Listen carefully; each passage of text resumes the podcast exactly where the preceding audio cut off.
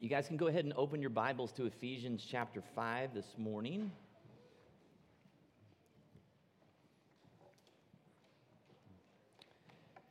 Ephesians 5. My friend Leighton is going to read our passage today, which will be verses um, 1 through 14. So go ahead, Leighton. Follow God's example, therefore, as dearly loved children, and walk in the way of love, just as Christ loved us and gave himself up for us as a fragrant offering and sacrifice to God. But among you there must not be even a hint of sexual immorality, or of any kind of impurity or of greed, because these are improper for God's holy people. Nor should there be obscenity, foolish talk, or coarse joking, which are out of place, but rather thanksgiving.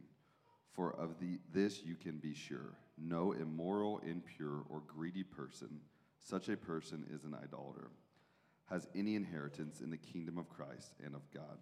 Let no one deceive you with empty words, for because of such things God's wrath comes on those who are disobedient. Therefore, do not be in partnerships with them. For you were once darkness, but now you are light in the Lord. Live as children of the light, for the fruit of the light consists in all goodness, righteousness, and truth. And find out what pleases the Lord. Have nothing to do with the fruitless deeds of darkness, but rather expose them. It is shameful even to mention what the disobedient do in secret, but everything exposed by the light becomes visible, and everything that is illuminated becomes light. This is why it is said, Wake up, sleeper, rise from the dead, and Christ will shine on you. Okay. Thank you. So, just a quick reminder that um, as you look at the slide, we're, we're kind of on the walk worthy portion of the book of Ephesians. We talked about the first three chapters really focus on the made worthy part, where um, it, you know Paul went into great detail on all the things that God has done for us, the person He's made us in Him as holy and blameless, how He went about uh, the process of saving us through the blood of Christ. And then in, in the next three chapters, chapters four through six, he kind of shifts gears and he starts talking about what are the practical um, life applications or how can we um, show him um, our, our response to his gift of grace and live in that way. And so we started chapter four with the important reminder to live a life worthy of the calling that you've received. And we talked about that a couple of weeks ago. Um, and as we enter chapter five today, we're going to get into the meat of living out our faith in very practical terms in arenas that, as you can tell from what we read this morning, um, can cause a lot of heartache and a lot of damage if our actions aren't brought under the lordship of Christ. And so, we just, uh, I want to just give a few quick reminders for us today. Um, one is that as followers of Christ, we need to remember that we are not who we used to be okay? We are, are somebody completely different, right? New creations in Christ. And not only that, but we're also called to union with a people, the body of Christ. And so everything that we read as we talk about the practical applications of that has to be understood in the context of community, okay? And, and everything that we see has to be seen through this communal lens. So that's one thing we need to just kind of keep in mind. Secondly, is that we are to be set apart. Okay, we're to be set apart. We are fundamentally now different than the rest of the world, right? God, for whatever reason, has opened our eyes and chosen us. We've been adopted, we've been redeemed, forgiven, we've been sealed with the Holy Spirit. We are no longer uh, uh a part of this world. It says that we are kingdom, uh, citizens of the kingdom of heaven now. Scripture says that that means that we are now aliens and strangers in the world. Okay, so we're living something completely different than the way we used to. So, uh, and, and 1 Peter 2 9 states this very clearly. It says, But you are a chosen people, a royal priesthood, a holy nation, God's special possession, that you may declare the praises of him who called you out of darkness into his wonderful light. I want you to leave that up for a second. What kind of grabs your attention as you as you read that verse, as we're coming to terms with this new identity of who we are, what our life is about. What resonates with you, or what, what jumps off of the page? Yeah. Um, just the fact that it was darkness that he called us out of. Like it wasn't just like a dimly lit room, hmm. half Yeah. bad place, but then he called us out of that into his wonderful light. Yeah. Yeah, it wasn't like we were just kind of in a dimly lit room, right? He called us out of darkness, like a pit. We had no hope. Okay? And then actually, one of the things I remember most from seminary was this class I had on the book of John. The book of John, more than any other book, uses this imagery of darkness and light. And it talks about this idea that if you were not walking towards uh, the light, then you, your, your back is turned to the light and you are moving further and further into darkness. There's only two ways that you can go either towards the light or towards darkness. That's it. Those are your options. Okay? Yeah. What else? That's good. Yeah. That we are chosen people. Yeah. Yeah, man. There's no individualism in the statement. There's no what? Individualism. Okay. It's not a chosen person, not a, Mm. priest or a citizen Yeah. We are collectively that. Yeah, he says there's no individual language in here. Everything's about a people, a nation. Okay? Anything else? That's great. That's good. Okay? So this is this is the imagery that, that we're trying to understand of who we are now and what we're about. Okay? And the whole reason that we were called to all those things was to declare the praises of him who called us out of that darkness, right? So our purpose is to praise him. Okay? My final reminder for us this morning is that change is a process. And I talked about this a couple weeks ago. Okay, that, that for all of us, as we when we began our faith journey at whatever age that was, that we became a new creation. That means we all started as spiritual infants, wherever we are, we're on that age spectrum when we became Christians. Okay? So there's a process there. And thankfully, God is extremely patient with us as we mature, and He understands that it's, it's going to be a process as well. And so last week, this change process, Justin in his message, it was described as this idea of putting off the old self, right? That old sinful nature. And we he used the imagery of clothes, right? That you're taking off kind of the old clothes and then you're putting on the new garments of Christ. And it's this deliberate choice that you make on a daily basis to live into this new identity. It's, it's like, you know, I don't know, how many of you parents lay out, you know, your clothes for your kids at night when they're little? Anybody do that anymore? Yeah, Kelsey, that's why I like that. There you go, I see it. All right? Because you want to make sure the kid doesn't look like an idiot, right? When they go out into the public and represent your name. I used to work at this camp um, called Kanakuk down in Branson, and kids would be gone for a month. And there were literally kids that came to camp with Ziploc bags with their clothes for each day for 26 days, Ziplocked and labeled. This is what you're going to wear this day. You're like, oh man, I want to meet that mom, right? yes, I could have lunch with her. Okay? So we need to get this imagery of like God does that for us, right? Like next to our bed when we get up in the morning, He's laid out the robe of righteousness. He's, he's set our crown down as prince or princesses, right? We are sons and daughters of the King of Kings. And he's hoping that when we get up in the morning that we get out of those garments of whatever kind of grungy stuff we sleep in, and we choose to take those off and, and to put on our true identity each day. Right?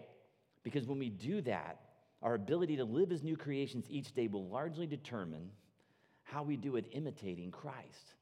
Right? If somebody's a Michael Jackson imitator, they don't just wear whatever they want, right? They wear Michael Jackson's outfit. It helps them get into the, the mindset of this is who I am for tonight on the Vegas stage, right? And we do the same thing. And as we as we put on our new transformed uniform, so to speak, we also then our mind is set on I'm, I'm going to try to obey him in every area of life. Okay? So chapter five begins with this exhortation to follow God's example, or other translations say to be imitators of God and live like he lived. And if you look at the end of chapter four, it kind of talks about how he lived towards us. It says that he was gracious and kind and forgiving towards our disobedience. And so Paul's saying we need to, we need to imitate that love towards others. But then he also gives us this other reminder here in chapter 5, the first couple of verses, that he says we are dearly loved children. And honestly, for some people in this room, that might take some, used to, uh, some time to get used to. Some of you grew up in families where you maybe didn't feel dearly loved. by your folks. And so, coming into a relationship with God and Him telling you, hey, you're, I'm your Heavenly Father and you're my chosen son or daughter, like that's a relationship that you're not used to. And honestly, I didn't get fathered as a kid. And so it's been an adjustment for me to learn how to let God father me. I'm kind of used to just calling my own shots. and so it is this adjustment time, this process. Guys, the reality is, is that we have a father who loves us. We have a father that desires for us to thrive. And we have a father who knows best how that happens how we have the abundant life that He has planned for us, including in the sexual realm that we're going to talk about today. So, those of you that were asleep, you just, your ears kind of perked up. You're like, oh, hey, this might be exciting, right? So, these first two verses are, are kind of important preludes to the discussion that follows. Paul says that we're to walk in the way of love. Okay? What is that way? So, Paul goes on to in verse 2 talk about the way of Christ. He said it was self sacrificial, right? That, that Christ showed us this by surrendering, surrendering his life to God's will, to laying down and yielding to God's plan for his life.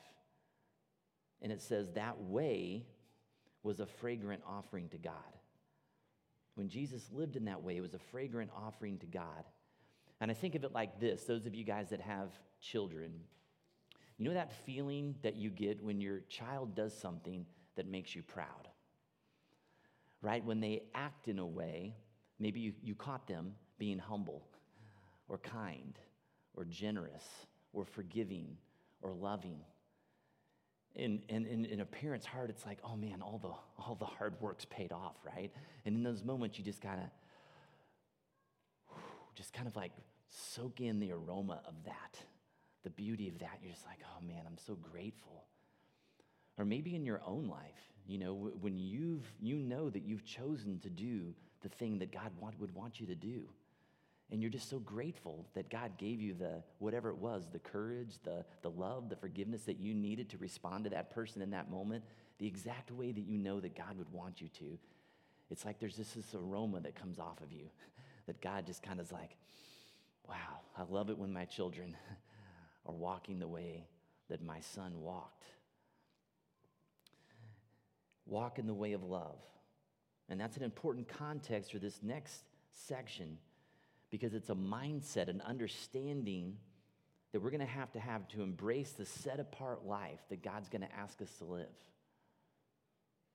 And without trust in the goodness of our Father, we will never want to surrender what feels good in the moment for something good later on. Okay, I want, I want you to hear that again. Without trust in the goodness of our Father, we will not want to surrender what feels good in the moment for something that's good later on. Okay? I want to read verses 3 and 4 again. It says this But among you there must not be even a hint of sexual immorality or of any kind of impurity or of greed, because these are improper for God's holy people.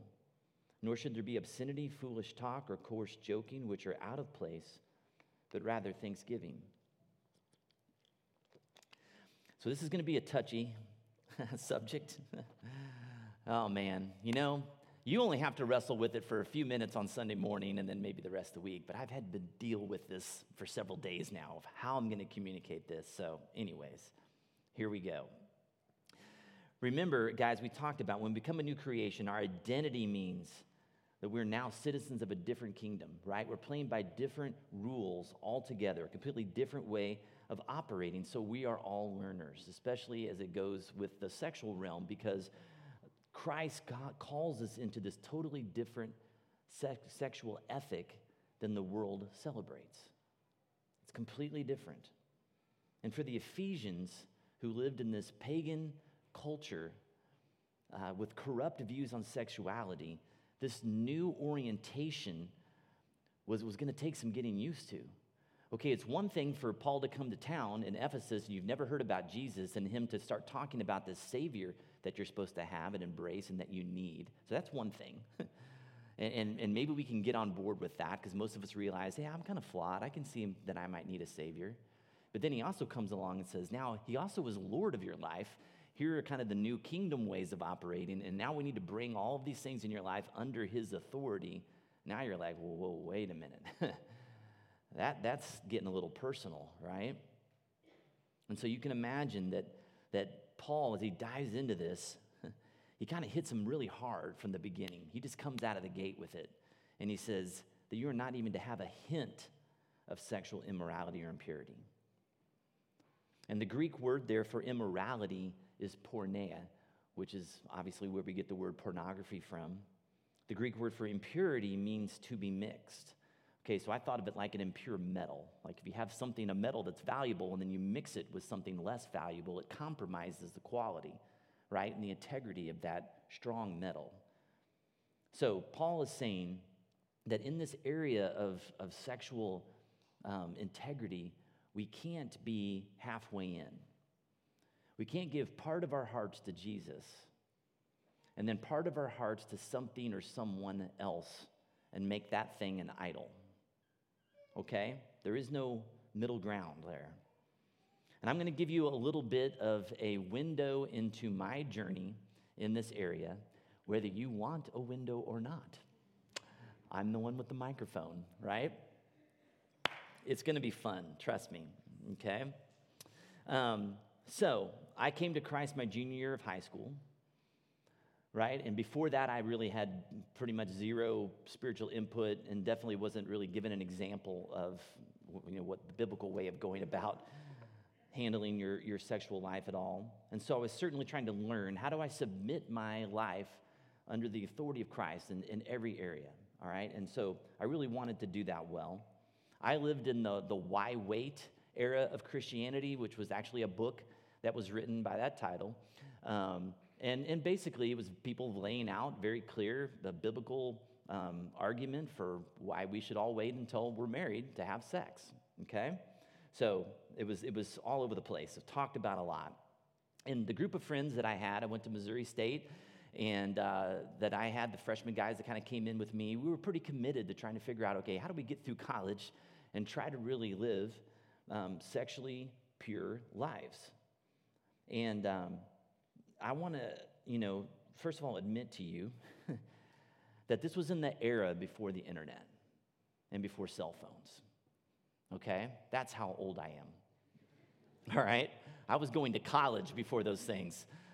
So I understand that the conversation now is much different than the conversation we had 30 years ago. Okay? The temptation and things that some of you guys deal with now, all of us really deal with, is just different. Okay, so some things are different and some things are eternal, and hopefully I'm going to share some eternal truths with you. My, my friends and I, we kind of chose to kind of come at this from kind of a lighthearted um, way, and we called ourselves the Lonely Guys.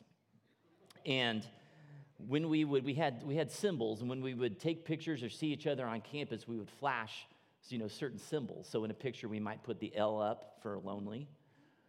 The other symbol that we had was no ring finger. Um, and to, to, to prove that it really happened, I've got a photo from college here, if you could put that up. The guy flashing the L was the best man in my wedding, Jim Robertson. So um, there are more pictures like that out there, college era, lonely guys. Dave, you remember, you were there. Yeah, Dave was never lonely, so he, he can't relate. I'm kidding. so it sounds stupid, right? And we were just kind of making, making a joke out of it. But honestly, underneath the stupid outward things that we did, there was this really genuine desire, at least I'll speak for myself, is that I wanted my sexual life, the integrity, hopefully, that I had there, I wanted to live in such a way that those things didn't become a distraction or a hindrance to somebody else's faith or somebody else's journey. We were all involved in ministry, it was student led. Um, and so there was you know, some pressure on us as student leaders to try to live in a certain way that, that set other people up well to hear the gospel. And I didn't want anything that I was doing in, in the sexual realm of my life to be a hindrance or distraction to somebody else's faith. And I took that really, really seriously. what the Bible would call being above reproach, right? And we knew that community was the key. And we were accountable to one another. And we gave permission to one another to kind of call one another out. And we did on a lot of occasions. When we would see somebody kind of making a choice with their boyfriend or girlfriend that was like, eh, I don't know about that, man. That looks, that looks pretty fishy. Like you probably put yourself in a situation there that wasn't good. And we would, we would tell each other that because we cared about one another. And a huge part of that was keeping things in the light. We were pretty big on really challenging one another. Don't do things in secret. Don't go behind closed doors. Don't turn out lights in places where lights should probably be on. And I, I actually made a commitment to myself. So I went to prom my senior year of high school, and um, just with kind of a friend, a girl that went to Young Life, and I, I went to prom with her, and I kissed her that night, okay? I know this is shocking for all of you. And I just want to tell you that the reality of that moment was that it was just pretty much selfish. And, and I really felt convicted, not just that I kissed a girl, I mean, that's not in itself a bad thing, but the motives behind my heart in doing it were really just about my own gratification. Honestly, I didn't, I didn't act like I really cared much for her heart much, okay? And so that kind of didn't sit well with me. So I made a commitment that I was not going to kiss another girl until I thought I'd found the person I was going to marry. And so what that meant was, um, was that I didn't kiss another girl uh, for three years and eight months until I kissed my future wife, Kristen, who's sitting here this morning, right there, my senior year of college. So I went from my senior year of high school to my senior year of college not kissing a girl or a boy for that matter.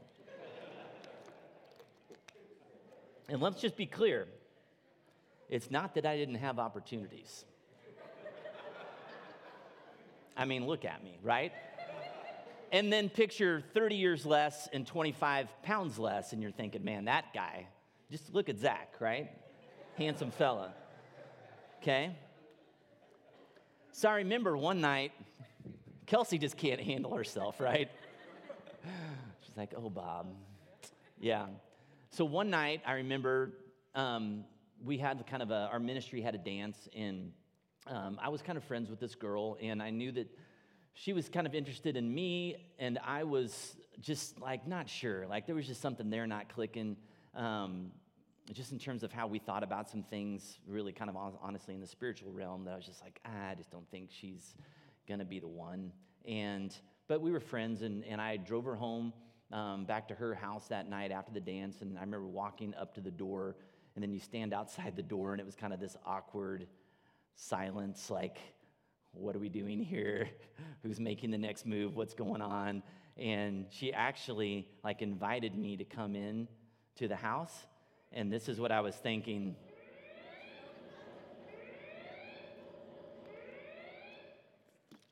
It was like red lights and sirens, kids, right? And I respectfully declined, and I was like, I'm just gonna head home because I honestly didn't trust myself. I was like, if I go into this house right now, that house was dark, so I knew her roommates weren't there. and I knew that she uh, liked me and probably wanted there to be some kind of a relationship. And I was just like, man, if I go in there, I'm, I don't know what I'm gonna do, and I just can't do it. And that's not a decision you can make in the moment. Like all the decisions I'd been making up to that point to kind of have the strong convictions that I had allowed me to be able to say in that moment, I'm not going there. And the problem is, is that as young people, we don't put enough thought into what am I going to do when that moment hits, that then our bodies just take over and we just react. And of course, whatever was going to go on behind the door was probably going to be pretty fun. It was probably going to feel good for a few moments. But I'd already made some decisions, so it allowed that decision to be easier for me. And when it comes to this conversation of sexual purity, I usually ask young people to make God's argument. So, to kind of flip the narrative, most of the time people are trying to justify why it's okay to do whatever they want to do. I'm like, let's, let's, let's make God's argument on this, okay? Why is His way what's best for us? And so, I want to ask everybody this question. We'll get some thoughts on this. What wouldn't exist if people stayed sexually pure until marriage? If every person in the world stayed sexually pure until marriage, What would not exist in this world? What broken things wouldn't exist? Let's just start firing them. Yes. STDs. STDs would not exist. That is correct. What else?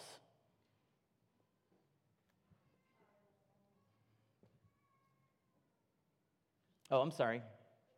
Yes. Fatherless homes. Yes. Which is one of our country's biggest problems, right? What else? Raise your hands if you have something.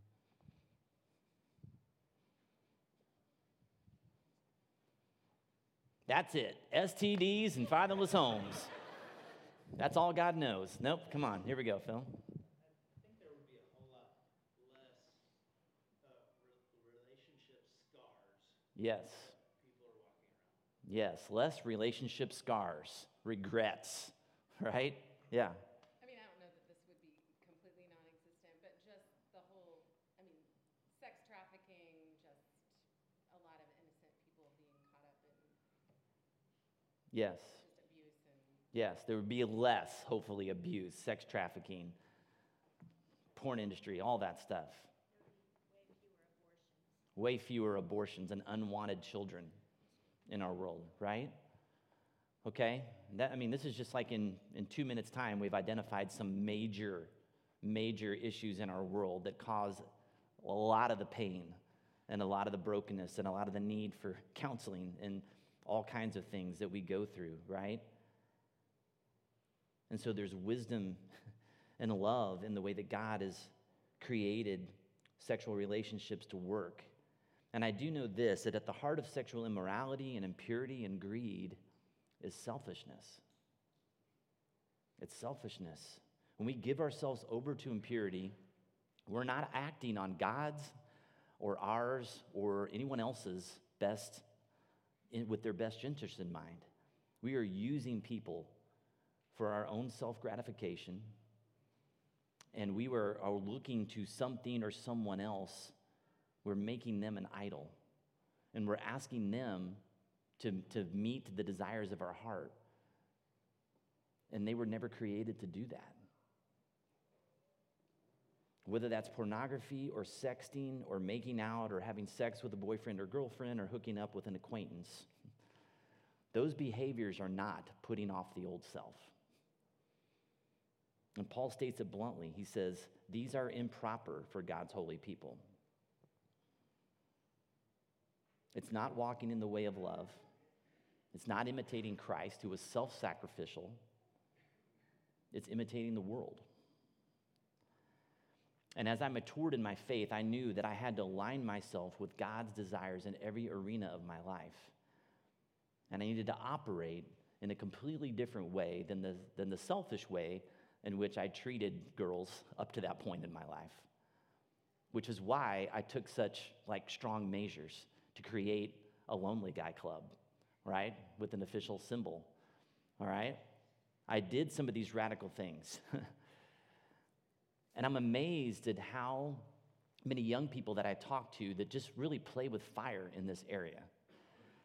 And you'll sit down with young people, and, and they'll be so convinced that they are different than the 99% of other people their age, that those people can't handle it, but I can handle, you know, sharing a bed with my boyfriend, but not doing anything.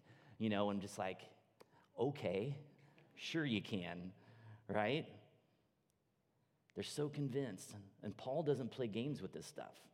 Look at what he says in 1 Corinthians chapter 6. He says, Flee from sexual immorality. All other sins a person commits are outside the body, but whoever sins sexually sins against their own body. Do you not know that your bodies are temples of the Holy Spirit who is in you, whom you have received from God? You are not your own. You were bought at a price. Therefore, honor God with your bodies. And I could do a whole sermon on that. we don't have time for that this morning. You are not your own. You're not your own. When we come into a relationship with God, we make Him Lord and Savior of our life. That Lord part means that He calls the shots now, that we're submitting ourselves to that. He makes the rules. We, we've ceded that responsibility to Him, and we're trusting Him. And I love this quote that I came across this week. It says this God's purpose in giving sex is not primarily for the gratification of the individual, but for the bonding together of husband and wife in a one flesh relationship. Certain expressions of sexuality are sin not because God wants to deprive some aspect of enjoyment, but because they work against his primary purpose for sex. So it's not achieving what he designed it to achieve when it's not done within the confines or the boundaries of which he created it. And when we just run through the flashing red lights and do whatever we want in the moment, there's a spirit of willful disobedience present in our hearts. There's a spirit of willful disobedience. And I do want to say this is that every single person in this room is willfully disobedient in some area of their faith journey. So today we're talking about sex, and it's a big topic because, as Paul just outlined, like it has to do with our body, the temple of the Holy Spirit. It's different. The consequences of it are different than other sins. Okay? But we, we can't stand in judgment of people that are willfully disobedient in an area when we're willfully disobedient in our own areas. Okay, so I'm standing up here with you this morning, those of you that might struggle in this area, saying, I'm no better than you. I know the truth and don't do it all the time. Okay? But there is this spirit of willful disobedience. And I think we all need to understand that that's a big deal to God. Like it's not just some minor thing that he's like, ah, he's all right, it's cool. No, he's not. In verse 5 through 7 that we read earlier makes that very clear. What is Paul talking about here? Okay? Because he talks about God's wrath and, and that those people can't be a part of the kingdom of God. Right? Because every one of us, everyone in this room has made some kind of mistake in the area of sexual intimacy. Okay? Whether you're not married or you are married. Okay? Because clue phone, just because you get married doesn't mean that this is not still a struggle. Just, you know, what do they call that where they reveal the truth of a movie? Like, uh, it doesn't. What's that? Yeah, the spoiler alert. Thank you. It would have been so much better if I'd have known the word, all right?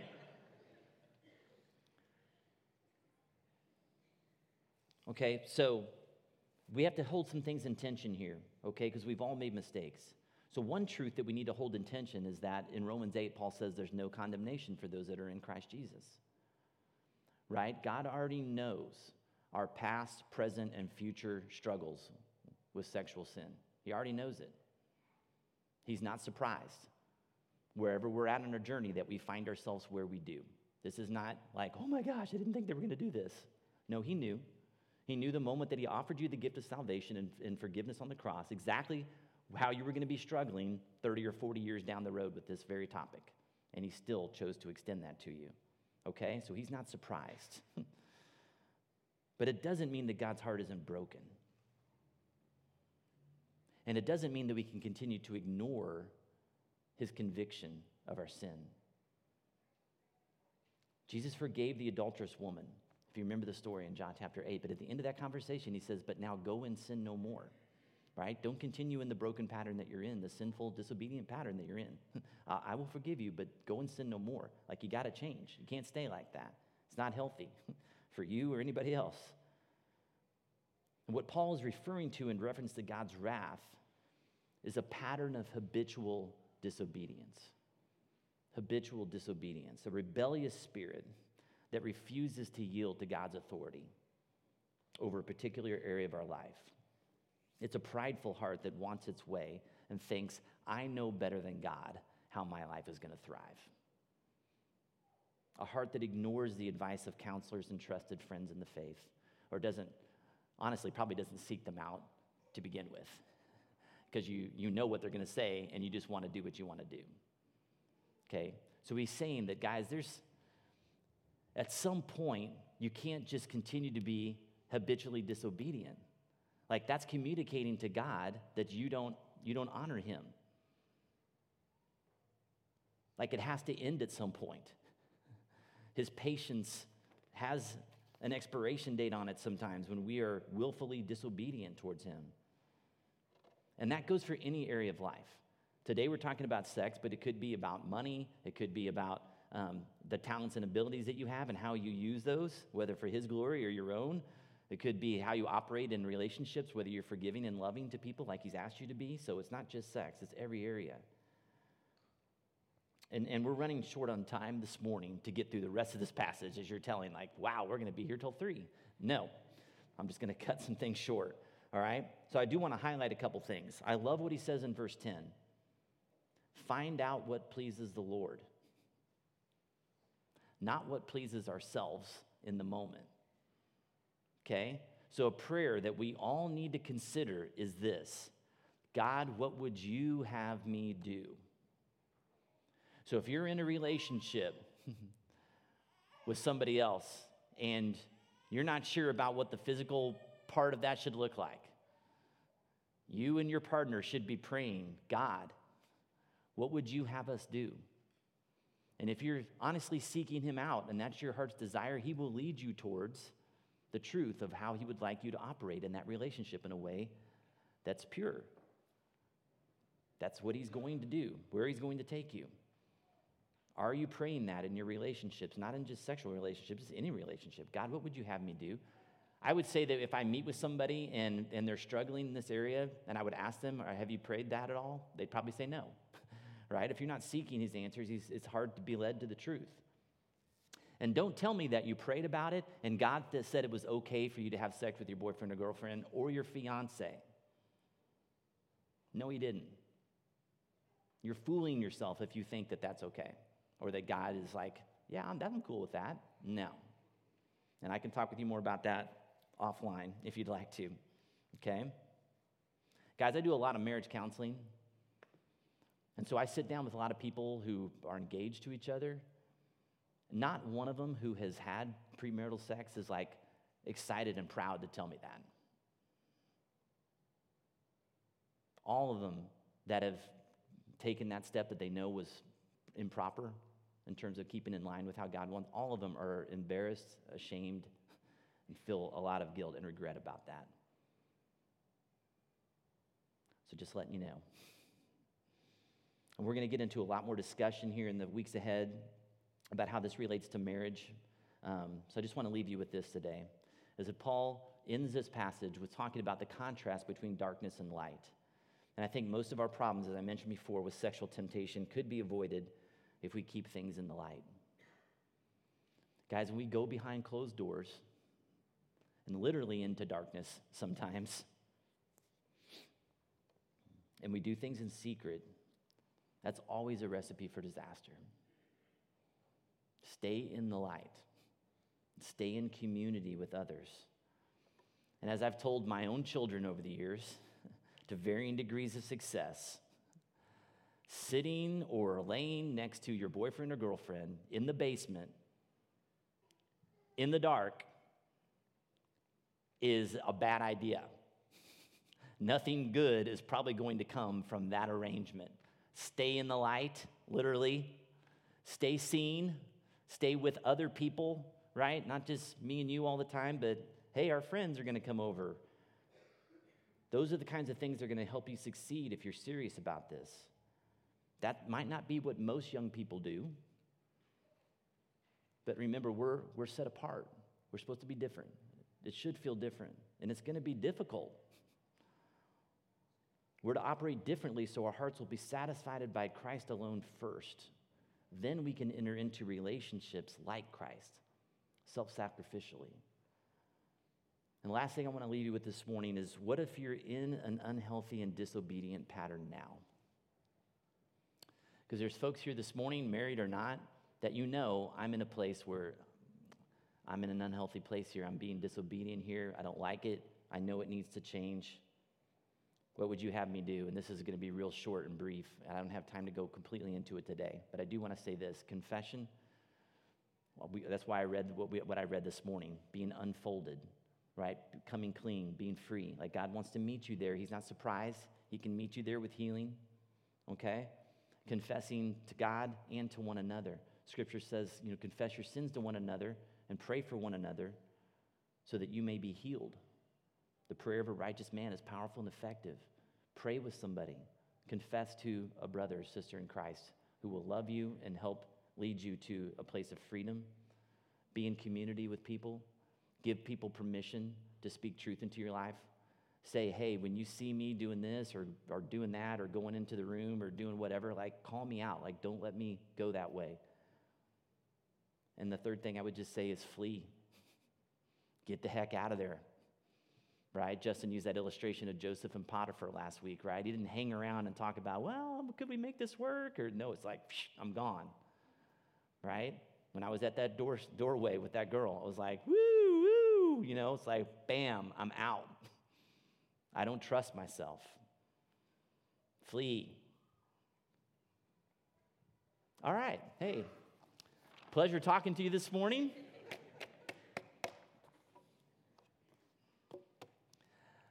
Guys, I think the, the, the, huge thing behind all of this and why this can be such a tense conversation is because most of the world doesn't trust God's goodness in this. Most people think God's holding out. This is fun, this is exciting, everybody's doing it, it's got to be good. And you know what? It's not. Doing it the way He created it to be in the confines and boundaries in which He created it is the good way. Trust me. And it's one of the things you have to trust God on, right? Because some of you are, you wish you were married, you know, and you're still not. And maybe you haven't experienced some of those things. It's like, you got to trust God. You got to trust God that He's enough without all that stuff, that He can meet your deepest desires just with Him alone. And that's a hard journey. God, as we come into communion this morning, this would be a great opportunity. If you've got some places in your life, and maybe it's not sex, I'm just saying anything where you are just being willfully disobedient and the Spirit is convicting of, of you of that thing, it's time to come clean. It's time to unfold and be open and to come before God and say, God, I need your help. I need your healing here. Forgive me for having that spirit in me. Okay? Don't come to the table and receive that forgiveness without being confessional, without being contrite and humble and honest. Okay? We're going to give you some time to just reflect quietly and pray. There's gluten free option at the tables too. At each one of those tables, just grab it and bring it back to your seat, and you can take it there and leave the cups in the pews. Thanks for hanging in there with me. Heavenly Father, we thank you for this conversation this morning. We thank you for the clarity at which you come at this. There's really not a lot of like, um,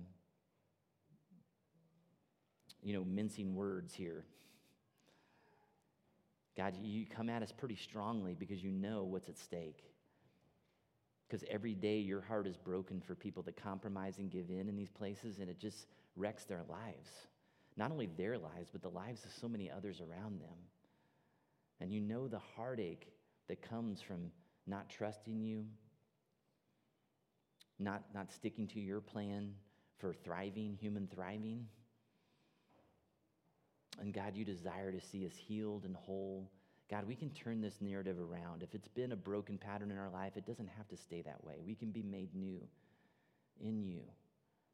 And we can develop new patterns that are healthy and bring life.